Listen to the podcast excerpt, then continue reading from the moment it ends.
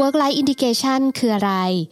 มีเทคนิคสำคัญอะไรบ้างนะ แล้วถ้าเกิดว่าทำได้เนี่ยจะมีประโยชน์แค่ไหนกับชีวิตและงานในปัจจุบัน วันนี้หมอเอิญชวนมาเรียนรู้ work life integration กันค่ะ Listen to the Cloud เรื่องที่ The Cloud อยากเล่าให้คุณฟังพูดใหม่ความสำเร็จวิถีใหม่ เริ่มต้นได้จากการดูแลใจให้ดี สวัสดีค่ะพี่ช้าง สวัสดีครับ ผมช้างน้อยจาก The Cloud นะครับ กลับมาเจอกันอีกครั้งครับในพอดแคสต์รายการ Good Mind ในวันนี้ครับ เย่อ่าตอนนี้เรียกว่าเป็นตอนต่อครับหมอเอิญเอาที่แล้วเราพูดถึง work from home ใช่ไหม เราต้องปรับตัวอะไรยังไงบ้างค่ะตอนนี้เป็นตอนต่อ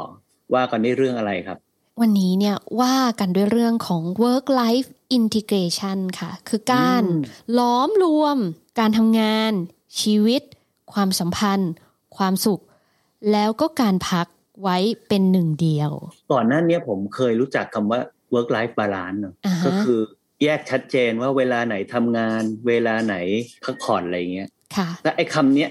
work life integration มันต่างกันยังไงครับหมอเอิญ พอ work life balance เนี่ยเราจะพูดถึงการจัดสัดส่วนของเวลา เราจะพักตอนนี้อ่ากี่ชั่วโมง เราจะทำงานกี่ชั่วโมงนะหรือในต่างประเทศหรือคนที่ทำงานอีกกลุ่มหนึ่งเนี่ยเขาจะจัดเวลาเป็น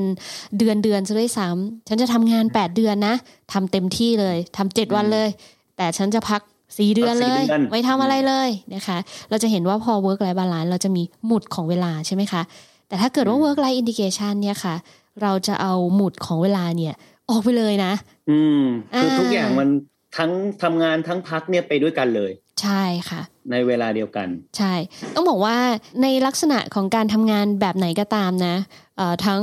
work life balance work life integration เดี๋ยวพี่ช้างอาจจะได้เจอศัพท์ใหม่เนี่ยมาเรื่อยๆแหละ เดี๋ยวนี้มันมีอืม work life for work life harmony อะไรอย่างเงี้ยด้วยนะเออเหรอเหรอเออใช่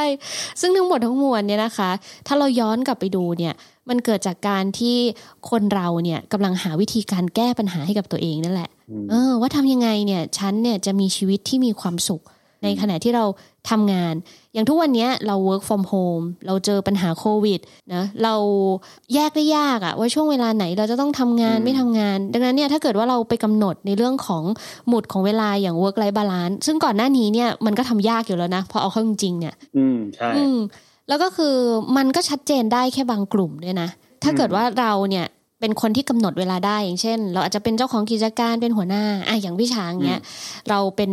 เฮดใหญ่กำหนดเวลาในการที่เราจะประชุมซะด้วยซ้ำหรือเราจะทำงานอืมด้วยซ้ำกับลูกน้องใช่ไหมแต่ว่าอืมในกลุ่ม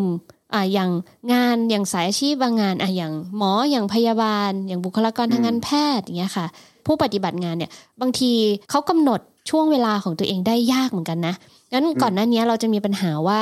work life balance กลายเป็น work life balance คือแบ่งเวลาไม่ได้เอออายกตัวอย่างคือหมอสูตินารีแพทย์เนี่ยเอคนอจะคลอดลูกเนี่ยมันมันเอ้ยเออเดี๋ยวหเดี๋ยวเดี๋ยวเดี๋ยวเวลาชะพักชั้นไม่ได้นะ ไม่ได้ แล้วเด็กก็เป็นอะไรก็ไม่รู้นะ เออ ชอบคลอดกันตอนกลางคืนซะเหลือเกิน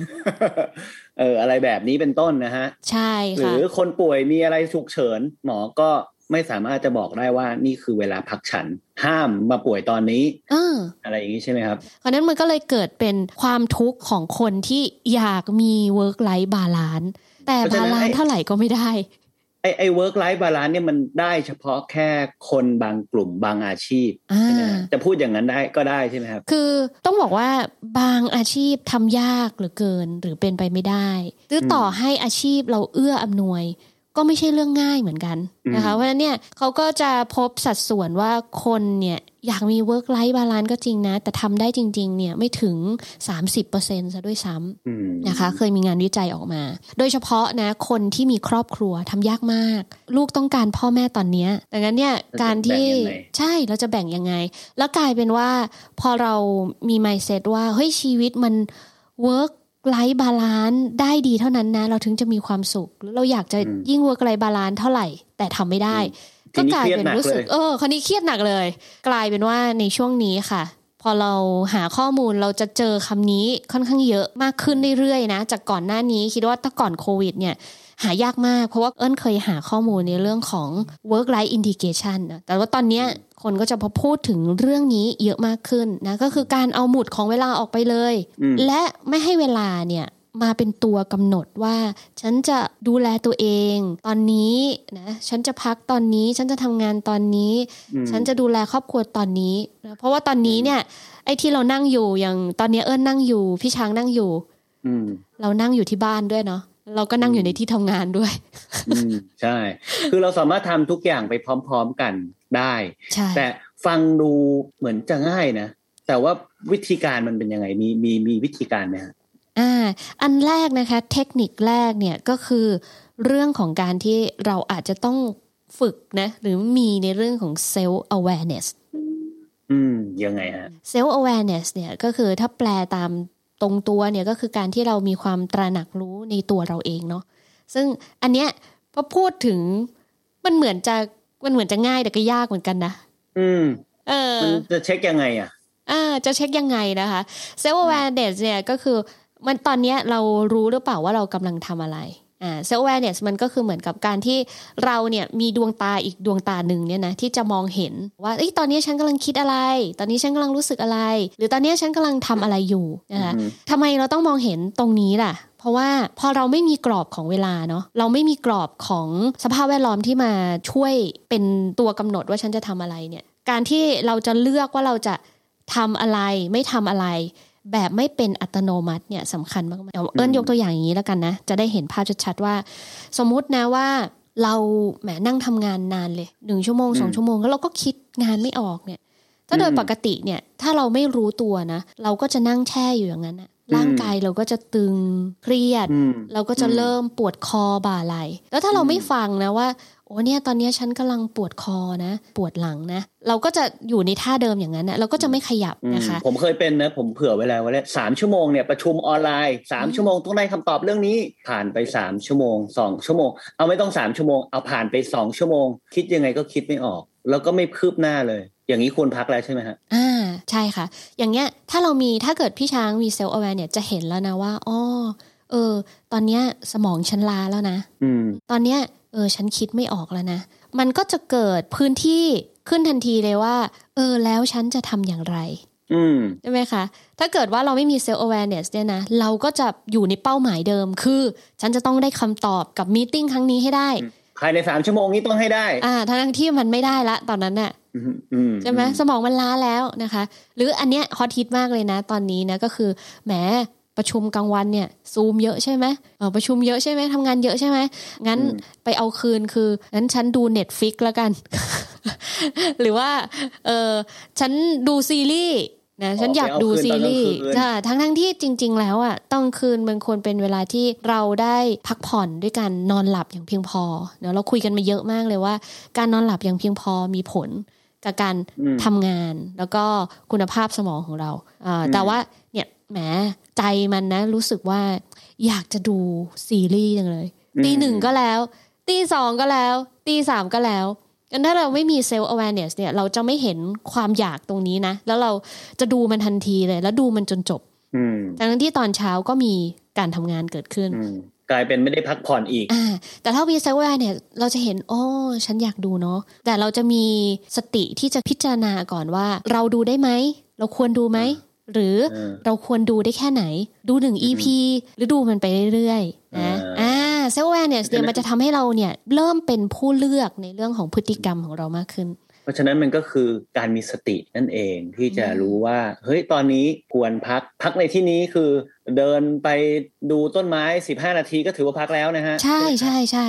หรือการที่ไม่ไปรบกวนเวลานอน เวลาพักผ่อนของเราจริง ๆ อะไรแบบนี้ใช่ไหมฮะอ่าใช่ค่ะ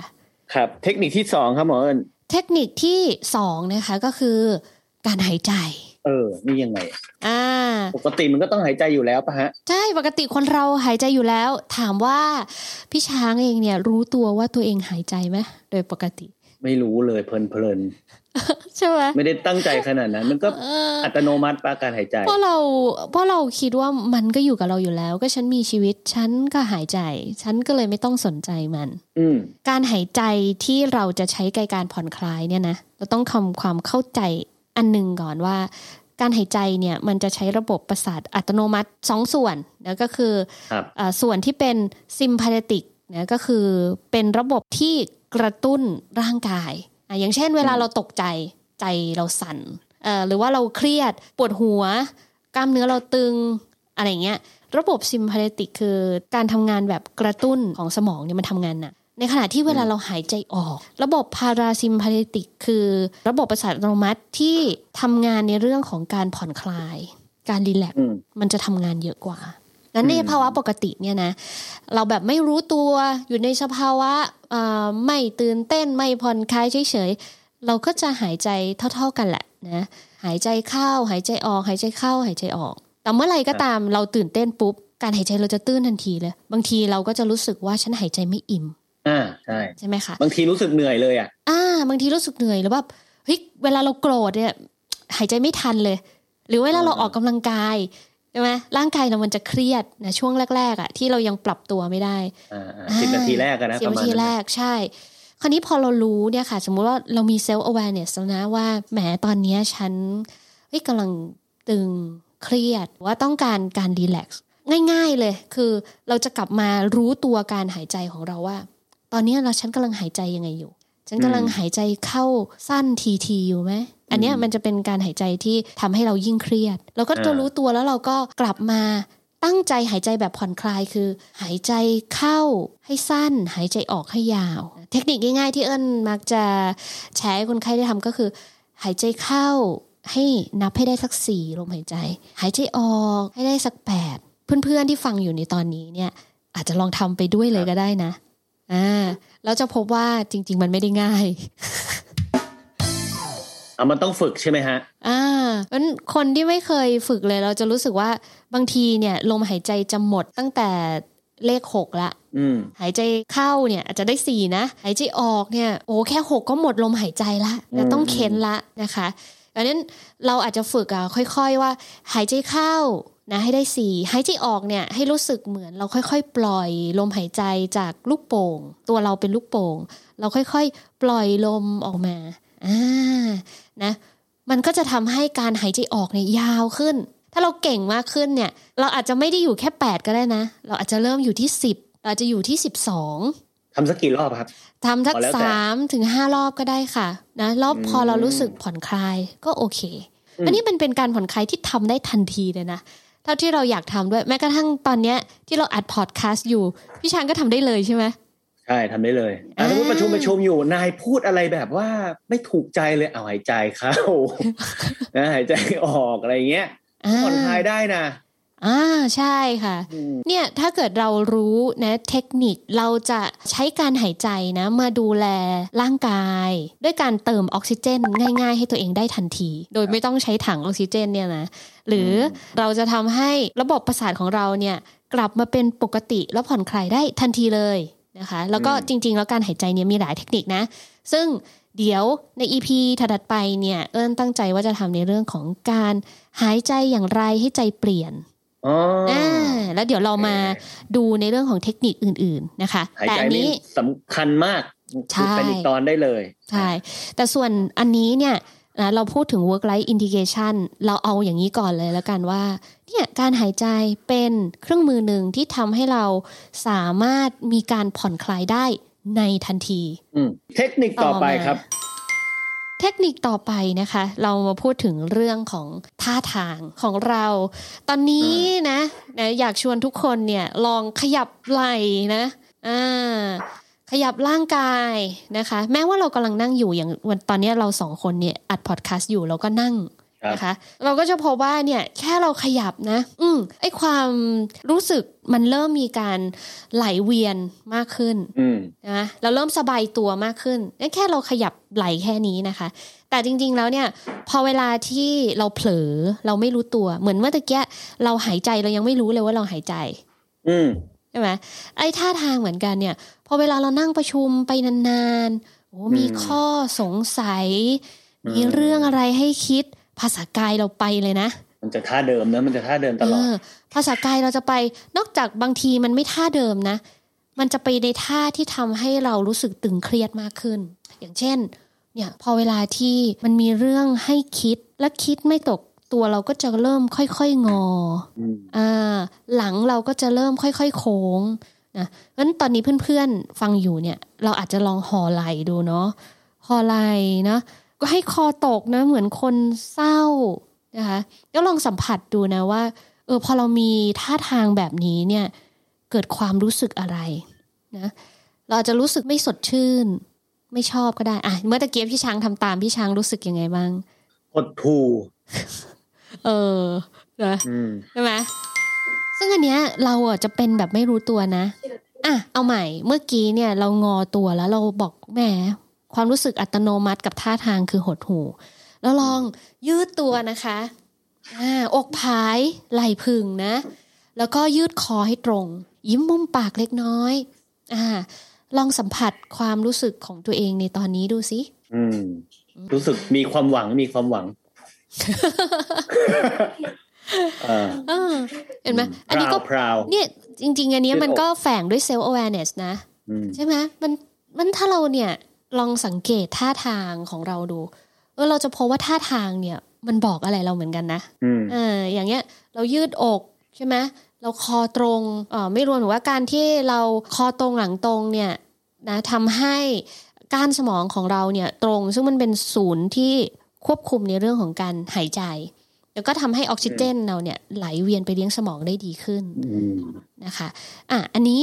นะท่าทางเนี่ยสำคัญเพราะฉะนั้นเนี่ยถ้าเกิดเรานะทำงานประชุมเยอะอ่าเราต้องมารู้ว่าเฮ้ยเอ๊ะพอรู้ตัวปุ๊บฉันอยู่ในท่าทางไหน อืมก็เช็คเช็ค posture ของตัวเองอ่าต้องเช็ค posture ของตัวเอง อันที่สองบางทีเนี่ยมันนั่งต่อให้ท่าทางแล้วแต่อย่างที่พี่ช้างยกตัวอย่างเมื่อกี้ว่าแหมฉันอยากได้คำตอบของการประชุมใน3ชั่วโมง แต่มันคิดไม่ออกอืมโดยเฉพาะนะ ตอนเนี้ย พอเรา work from home นะ งานที่หนักที่สุดคืองาน creative ใช่ มันไม่ได้เลยนะ คือ คือมันไอ้ไม่ได้เลยใช่ไหมการครีเอทีฟเนี่ยมันมีคำหนึ่งที่ที่เขาเขาจะใช้คือการเอ่อ brainstorm อะอ่าแล้ว brainstorm มันมันต้องการไอ้ไอ้ความอิสระ open air การอยู่ด้วยกันอยากเห็นอ่าภาษากายของผู้สนทนาว่าคู่สนทนาว่าเขาคิดอะไรยังไงอะไรเงี้ย แต่พอพอ work from home มันทำไม่ได้ไงอืมมันมันมีข้อจำกัดบางอย่างกับเรื่องนี้ แล้วก็เออบางทีมันทำให้แบบเรารู้สึกโดดเดี่ยวด้วยอะถึงแม้ว่าเราอืมจะเจอกันในซูมนะเออแต่ด้วยธรรมชาติของของตัวเราเรามีภาษากายอืมอะตอนเนี้ยเราอาจจะสัมผัสในเรื่องของวัจนภาษาอะสิ่งที่เราสื่อสารได้เต็มที่นะ แต่สิ่งที่เรามองเห็นได้ยาก แววตาที่แท้จริงใช่ไหมเอ่อภาษาท่าทางคราวนี้ยิ่งเรา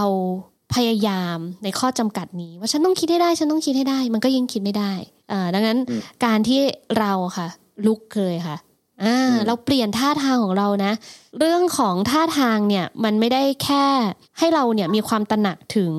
ร่างกายของเรานะที่มีผลต่อจิตใจ แต่มันหมายถึงเรื่องของการออกกำลังกายด้วย อย่าลืมว่าการออกกำลังกายก็เป็นส่วนหนึ่งในการสร้างความสุข และสร้างคุณภาพชีวิตที่ดีอืมทั้งร่างกายให้กับเราด้วยนะการออกกำลังกายเนี่ยถ้าเรายังมี mindset เหมือนเดิมโอ้เดี๋ยวฉันต้องมีเวลาสองชั่วโมง ก่อนกลับบ้านไปเข้ายิมเป็นไงล่ะยิมปิด ถ้าเราไปรอคอยว่าเราต้องมีเวลา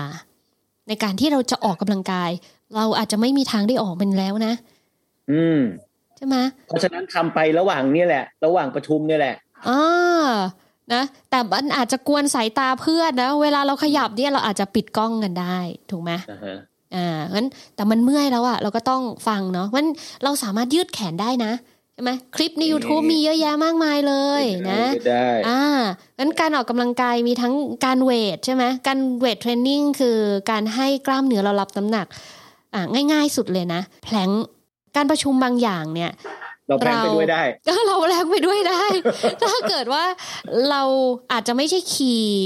สำคัญใช่ไหมอืมในการในการประชุมครั้งนั้นอ่าอืมแต่เราต้องฟังนะ แต่ในขณะฟังจริง ๆ เราก็สามารถยืดได้อ่าเราสามารถเวทเทรนนิ่งหรือลงน้ำหนักกับตัวเองได้ไอเอิญยกตัวอย่างอย่างเช่นการแพลงการสควอชอย่างเงี้ยอ่าแต่ไม่ใช่ว่าเปิดหน้ากล้องแล้วก็อย่างตอนเนี้ยอ่าเราอัดกันอยู่นี่เอิญมาสควอชเนี่ยพี่ช้างก็จะเริ่มไม่มีสมาธิแล้วนะอืมอ่าช่ไหมคะงั้นสะสมนะคะงั้นการออกกำลังกายเนี่ยเราสะสมได้ เราแกว่งแขนก็ยังได้ เออแกว่งแขแกว่งแขนผมว่าง่ายสุดเลยนะ แล้วก็ใช่ผมรู้สึกรีแลกซ์ด้วยนะอ่าเราเดินแต่ก่อนเราออกจะไปสวนสาธารณะ เราวิ่งสวนลุมตอนนี้อันตราย อ่า เราอาจจะเดินรอบบ้านเราก็ได้ใช่ไหมคะวันเนี้ยเราสามารถนะคะที่จะออกกำลังกายเราได้ทุกที่ทุกเวลา เช่นกันอืมนะหย่อนกระปุกไปสะสมไปนะคะครับน้อยๆ แต่ทำบ่อยๆ ก็ได้ใช่ก็ถือว่าทำอยู่ดี ใช่นะคะนะครับ ข้อต่อไปครับหมอเอิญต่อมานะคะ ออกกำลังกายไปแล้วเนี่ยก็ต้องเป็นเรื่องของการกินนะ อ่า การกินที่ผ่านมาเนี่ย เราออกไปอยู่ข้างนอก เราก็จะสามารถแบบแหมแฮงเอาท์กับเพื่อนๆได้อืมอ่าสาวใช่สาวไหมออฟฟิศนี่คืออะไรชานมไข่มุกอ่าชานมไข่มุกก่อนขึ้นช่วงบ่ายอะไรอย่างนี้อ่าใช่ไหมคะ แต่ครั้นี้เนี่ยสมมุติว่านะ วันนี้เนี่ยเราอาจจะทำแบบนั้นไม่ได้ นะนั้นการที่เราทำแบบนั้นไม่ได้ แต่ว่าเราให้การกินเนี่ยนะ มันเป็นการพักได้อืมแต่ก่อนเนี่ยการกินนอกจากเราได้กินเอ่อสิ่งที่เราอยากกินแล้วเนี่ยเราได้ความสุขจากการที่เราได้กินร่วมกัน ดังนั้นความสุขมันจะเป็นความสุขแบบสนุกนะเพราะเราเจอเพื่อนใช่ไหมอ่าแต่ตอนเนี้ยถ้าเกิดเราอยากให้การกินเนี่ยมาเสริมในเรื่องของเออ พลังกายพลังใจของเราเนี่ย เราอาจจะต้องกินแบบเขาเรียกว่าสุขสงบอะ่ะ กินแบบต้องเลือกรู้สึกตัวอ่ารู้สึกตัวในการกินยังไงก็คือ เราอาจจะต้องรู้ว่าเรากินอะไรอืมฮึเวลาที่เราต้องทำงานในแบบอยู่หน้าจอ ใช้เอ่อความคิดเยอะนะเอ่อใช้สมองเยอะเนี่ย บางทีเราจะล้าง่ายคือเราจะล้าง่ายกว่าการที่เราประชุมกันเห็นตัวด้วยซ้ำใช่ไหมคะ แล้วเนี่ยการรักษาระดับพลังงานที่สมองใช้เนี่ยสำคัญนั้นสมองใช้อะไรเป็นพลังงานคือน้ำตาล ไขมันเอ่ออดังนั้นเนี่ยถ้าเกิดเรานะคะกินน้ำตาลที่เรียกว่าทำให้น้ำตาลในเลือดของเราในกระแสเลือดของเราสูงแล้วตกเร็ว อย่างเช่น เรากินน้ำอัดลม กินเอ่อน้ำหวาน หรือกินชานมไข่มุกหวานๆเนี่ยนะอืมอะอันนี้ช่วงแรกเราจะสดชื่น แต่อืมแป๊บเดียวนะไม่เกินสองชั่วโมง เราจะรู้สึกว่าเราหงุดหงิดง่าย เราล้าง่ายนั้นอยากแนะนำว่าถ้าเราจะทานนะ ให้เราสามารถที่จะ work life integration คือทานแล้วดีต่อกายนะร่างกายเราดีต่อใจนะให้ไม่หงุดหงิดง่ายทำงานต่อได้ยาวๆ ให้เราทานน้ำตาลจากธรรมชาติอ่าอย่างเช่นมาจากไหนได้บ้างครับ อะไรที่มันเป็นวัตถุดิบที่ไม่ผ่านการแปรรูปอย่างนี้แล้วกัน นะอืมอ่าเพราะว่าสิ่งเหล่านี้ค่ะ มันก็จะมีน้ำตาลนะโดยธรรมชาติอยู่แล้ว อย่างเช่น ในผลไม้เองนะคะ หรือการที่เราจะได้น้ำตาลจากการแปรรูปของคาร์โบไฮเดรตที่เข้ามาในร่างกายเราอย่างเงี้ย เราก็จะเลือกคาร์โบไฮเดรตที่เป็นเชิงซ้อนหน่อย อย่างเช่น จากธัญพืช อืมอืมจากข้าวกล้องข้าวซ้อมมือ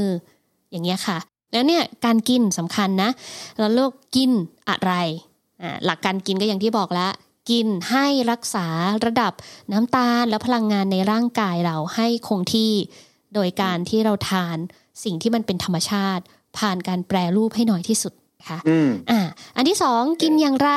นะจากที่เรากินแบบสุขสนุกคือกินแล้วได้ปาร์ตี้กับเพื่อน วันนี้เราอาจจะกินแบบสุขสงบเนาะคืออมรู้ตัวว่ากินอืมเอออย่างเช่น เราเคี้ยว อ่าเราเคี้ยวอยู่ เรารู้สึกตัวว่าเคี้ยว เรากลืน เรารู้สึกตัวว่าเรากลืนนะอย่างตอนนี้นะพี่ช้างลองกลืนน้ำลายดู ครับแล้วไงครับคืออะไรครับ ปกติเราก็ไม่รู้ว่าเรากลืนน้ำลายใช่ไหมเออไม่รู้จริงเออ เนี่ยๆนอกจากเรื่องหายใจแล้วก็คือเรื่องน้ำลายกลืนน้ำลายนี่แหละเราไม่รู้แล้วว่าเรากลืนนะฮะอ่าแต่ถ้าเรารู้ว่าเรากลืนน้ำลายเนี่ย สิ่งที่เกิดขึ้นคืออะไรรู้ไหมคะ เราจะวางจากความคิดสิ่งอื่นทันทีเลย แล้วรู้สึกตัวถึงสิ่งที่เกิดขึ้นในร่างกายเราทันทีเลย คือฉันกำลังกลืนน้ำลายอืมนั้นช่วงจังหวะนั้นนะ เราจะไม่ใช้พลังงานกับความฟุ้งซ่านอืมใช่ไหมเราจะอยู่กับความรู้สึกตัวถึงบอกว่า อันเนี้ยก็เป็นการผ่อนคลายจากการที่เราไปคิดกังวลเรื่องอื่น แล้วกลับมาอยู่กับเนี่ยการกินของเรา การกลืนของเรา การเคี้ยวของเราอืมนะคะ เนี่ยมันแค่การกินอย่างเดียวเนี่ยนะแหมมันทำให้เราดูแลตัวเองได้หลายอย่างเลยเห็นไหมอืมครับอ่าผม ข้อถัดไปครับหมอเอิญข้อถัดไปนะคะก็คือเรื่องของการนอนค่ะ เรื่องของ good sleep นะ คุณภาพการนอนที่ดีเราพูดใน EP แรกไปแล้วเออนอนเป็นยานอนนะฮะเป็นยา นะใครไม่ได้ฟังนะคะ กลับไปฟังนิดนึงนะทำไมการนอนที่ดีเนี่ยถึงเป็นคีย์สำคัญเครื่องมือสำคัญอีกอันหนึง ในการ work life integration นะเพราะว่าการนอนที่ดีนะคะ มันจะทำให้เราเนี่ยไม่วอกแวกง่ายอืมต้องบอกว่าคนที่จะทำ work life integration ได้สำเร็จเนี่ยต้องมีวินัยในตัวเองเยอะเหมือนกันนะ อืมอืมเพราะไม่มีอะไรที่มันเป็นกรอบที่บังคับเราแล้วอะ ตัวเราเท่านั้นที่รู้และเลือกว่าเราจะทำหรือไม่ทำอะไรอืมนะคะดังนั้นเนี่ยการที่เรามีมีโฟกัสนะอ่ากับสิ่งที่เราทำอยู่ การที่เราไม่วอกแวกง่ายนะคะการที่เรามีการตัดสินใจที่ถูกต้องและเฉียบคม การที่เราสามารถที่จะรองรับอารมณ์นะของปัญหาในแต่ละวันได้ง่าย ทั้งหมดเนี่ยมันจะเกิดขึ้นได้ ถ้าเรามีการนอนที่ดี คือนอนให้พอนะครับอืม ใช่ถ้าสมค่ะมุติว่าผมนี่ผมคือมีวินัยแล้วก็นอนเวลาเดิม แต่บางวันมันตื่นก่อนเวลา เช่น ปกติเราจะตื่นเจ็ดโมงนอนเที่ยงคืนอือฮึแต่ว่ามีอยู่วันหนึ่งตื่นตีห้าอย่างเงี้ย เราควรจะยังไงฮะ บังคับให้ตัวเองนอนจนถึงเจ็ดโมงเช้าหรือเราควรจะยังไงฮะ ถ้าเกิดว่าเอ่อเราเนี่ยตื่นก่อนเวลาไม่ได้มากนะคะอืมก็แนะนำให้ลุกค่ะ นะเพราะว่าทันทีที่เราลุกจากเตียงนะคะอะดีโนซีนสารที่มันสะสมนะทันทีที่เราตื่นเพื่อให้เราเนี่ยเข้านอนในคืนถัดไปเนี่ยนะหรือรู้สึกง่วงเนี่ยเอ่อมันจะเริ่มสะสมนะคะดังนั้นเนี่ยเราไม่ต้องกลัวว่าแหมฉันตื่นก่อนเนี่ยเดี๋ยวเวลามันไม่ถึง 8 นะ อ่าถึง7นะ สิ่งที่จะบอกว่าเรานอนพอไม่พอคือกลางวันเราเป็นอย่างไรอืมนะคะเราถ้าเกิดล้าหรือเปล่า เออเราล้าหรือเปล่านะคะ หรือถ้าเกิดตอนบ่ายนะคะ เรารู้สึกเหนื่อยรู้สึกล้านะ อย่างแนะนำว่าในช่วงบ่ายเราสามารถงีบได้นะคะอืมอาการงีบ 15 นาทีนะในช่วงบ่ายโมงนะไม่เกินบ่ายสองอืนะมอันนี้ เป็นผลดีเหมือนเป็นการอืมรีบูตสมองของเราเหมือนกันนะคือคะถ้าแนบอะเทคกับแนบแนะนำใช่ใช่แนปทำนะได้ไม่ใช่นอนนะ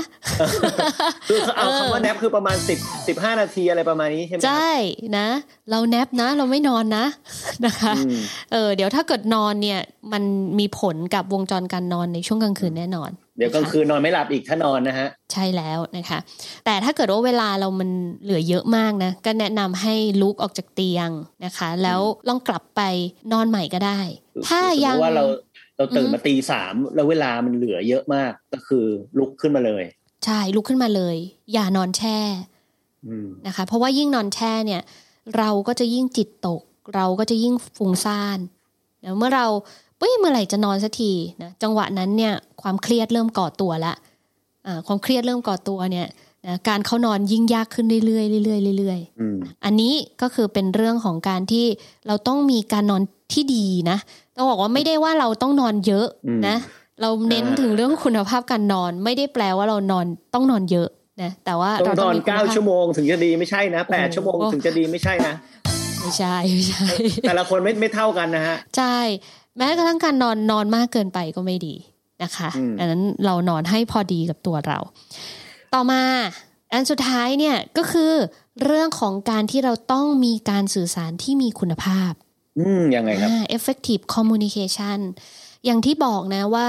work life indication คือการหลอมรวมทั้งในเรื่องของสุขภาพ งาน การใช้ชีวิต การดูแลครอบครัว การดูแลความสัมพันธ์ ความรักไว้เป็นหนึ่งเดียว ในวันหนึ่งด้วยนะ เอ่อเราไม่ต้องเอาเยอะเนี่ย เอาแค่หนึ่งวันว่า work life indication มันเหมือนการทำวันนี้ให้ดีที่สุดนะการที่เมื่อตะกี้เนี่ยห้าทูสำคัญที่เราพูดมาเนี่ยโดยส่วนใหญ่จะเป็นการที่เราดูแลตัวเราเองนะคะอืมแต่การที่เราจะดูแลเรื่องความรัก ความสัมพันธ์ หรือปัญหาความขัดแย้งในเรื่องของการทำงาน แน่นอนเราต้องมีการสื่อสารที่ดีอืม การสื่อสารที่ดีเนี่ยก็ไม่ได้เริ่มต้นที่ว่าเราจะพูดอะไรเท่านั้นนะถ้าเราสนใจแค่ว่าเราจะพูดอะไรแล้วคนฟังต้องเข้าใจเนี่ย อันนี้ก็ยังไม่ใช่การสื่อสารที่ดีดังนั้นถ้าเกิดเราเป็นคนฟังที่ดีอย่างเช่นนะอะตอนนี้เอิญกับพี่ช้างเนี่ยเรากำลังทำงานอยู่ด้วยกันนะเพราะฉะนั้นเวลาที่พี่ช้างถามเอิญตั้งใจฟัง แล้วเอิญก็จะรู้ว่าเออพี่ช้างกำลังคิดอะไรอยู่กำลังต้องการอะไรอยู่ เพราะฉะนั้นเนี่ยสิ่งที่เอิญต่อไปนั้นถ้าเกิดว่าเรา ตั้งใจฟังดีๆเนี่ยเราเห็นความต้องการเขาเราจะสื่อสารกลับไปได้ตรงจุดนั้นเราจะใช้เวลา เราเหมือนเราจะใช้เวลาในการฟังเยอะนะ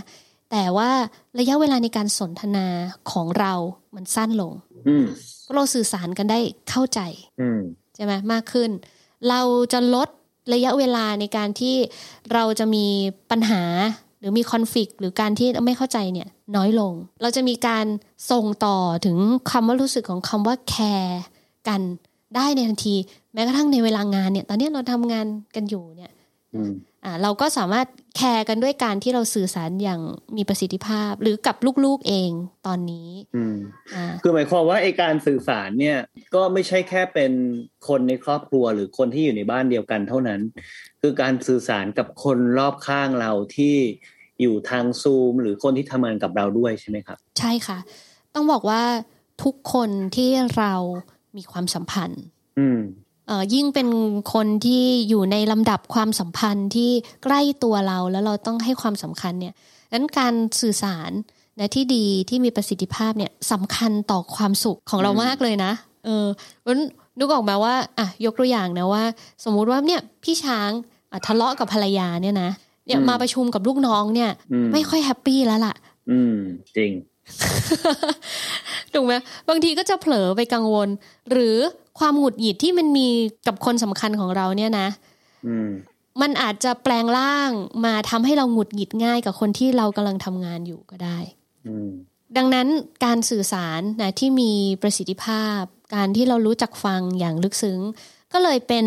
เครื่องมือสำคัญอีกอย่างหนึ่งที่จะทำให้เราเนี่ย work life integration สำเร็จหรือไม่สำเร็จ อืม ข้อไหนใน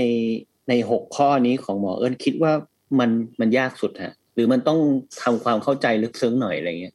คือทุกอย่างอาจจะต้องเริ่มต้นที่ self awareness คือการรู้ตัวอืทั้งหมดทั้งมวลเนี่ยเราทำไม่ได้เลยนะคะ เราไม่รู้เลยว่าเราสื่อสารได้ดีหรือไม่ดี ถ้าเราไม่รู้ตัว เราจะกินอาหารที่ดีหรือไม่ดี เราจะเลือกกินไม่ได้เลย ถ้าเราไม่รู้ตัวอ่าเราจะเลือกเวลาที่ฉันจะขยับหรือไม่ขยับไม่ได้เลย ถ้าเราไม่รู้ตัวเออเครื่องมือหกข้อนะครับ ในการที่จะทำให้เรา work life indication ได้เนี่ยมีอะไรบ้างครับ อย่างแรกนะคะก็คือเรื่องของ self awareness การรู้ตัวนะอ่าฉันคิดอะไรฉันรู้สึกอะไรนะคะ ตอนนี้ฉันทำอะไรอยู่นั้น เกิดการรู้ตัวแล้วก็มีสตินะในการที่จะเลือกว่าจะทำหรือไม่ทำอะไรอย่างเหมาะสมนะคะอันที่สองก็คือการเข้าใจเทคนิคเรื่องของการหายใจนะ หายใจแบบผ่อนคลายก็คือ หายใจเข้าให้สั้น หายใจออกให้ยาว ดังนั้นเราสามารถผ่อนคลายได้ทุกๆลมหายใจที่เราอยากจะผ่อนคลายนะคะ อันที่สามก็คือเรื่องของท่าทางนะคะนั้นการที่เรามีท่าทางที่ ถูกต้องนะการที่เราขยับนะอย่างสม่ำเสมอ การที่เราไม่คาดหวังแล้วเราต้องไปมีเวลาเยอะในการออกกำลังกายเท่านั้นก็จะช่วยนะคะทำให้การทำงานของเราเนี่ยมีประสิทธิภาพมากขึ้น ต่อมาก็คือเรื่องของการกินนะคะคือการมีสติในเรื่องของการกิน กินอะไรนะ กินอย่างไรนะนะคะให้เรารู้ตัวแล้วก็เรื่องของการให้ความสำคัญเรื่องของการนอนค่ะนะ นั้นการนอนที่ดีทำให้เรามีโฟกัสที่ดีด้วยนะคะ และสุดท้ายคือการสื่อสารที่มีประสิทธิภาพค่ะ เพราะการสื่อสารที่ดีจะทำให้เรามีความสัมพันธ์ที่ดีด้วย และทั้งหมดทั้งมวลนี้นะคะ ก็จะหลอมรวมนะคะ เป็นความสุขนะและความสำเร็จที่เกิดขึ้นได้ทันทีในหนึ่งวันของเราทุกๆคนอืมโดยที่เราไม่ต้องรอคอยว่า ให้อีกหนึ่งเดือนสองเดือนสามเดือนทันถึงจะมีความสุขนะคะอ่าคือ work work life integration เนี่ยคล้ายๆ กับค่อยๆ หยอดกระปุกไปเรื่อยๆไปเรื่อยอืมๆคือไม่ต้องรออะไรที่แบบทีเดียวตุ้มนะครับ คือความสุขเนี่ยในทุกๆวันสามารถที่จะเติมได้เรื่อยๆ ทุกวันนะครับ ผมแล้วก็หมอเอิญแล้วก็เดอะคลาวเนี่ยเอาใจช่วยให้ทุกคนนะครับทำงานนะครับในช่วงเวลานี้แบบเอ่อเติมความสุขไปเรื่อยๆ ก็แล้วกันนะครับอืมใช่ค่ะวันเนี้ยเอ่ออ่า ในสถานการณ์ที่เราเป็นอยู่ตอนนี้เนาะความสุขเล็กๆ ที่เกิดขึ้นได้ในทุกๆวัน น่าจะเป็นสิ่งที่สำคัญสำหรับทุกคนนะคะ แล้วก็วันนี้หมอเอิญพิยดานะคะ และช่างน้อยจากเดอะคลาวนะครับ ค่ะ แล้วเราเจอกันใน EP ถัดไปนะคะสำหรับวันนี้สสวัวัสสดีดีครับค่ะ ติดตามเรื่องราวดีๆ และรายการอื่นๆ จาก The Cloud ได้ที่ readthecloud.co หรือแอปพลิเคชันสำหรับฟังพอดแคสต์ต่างๆ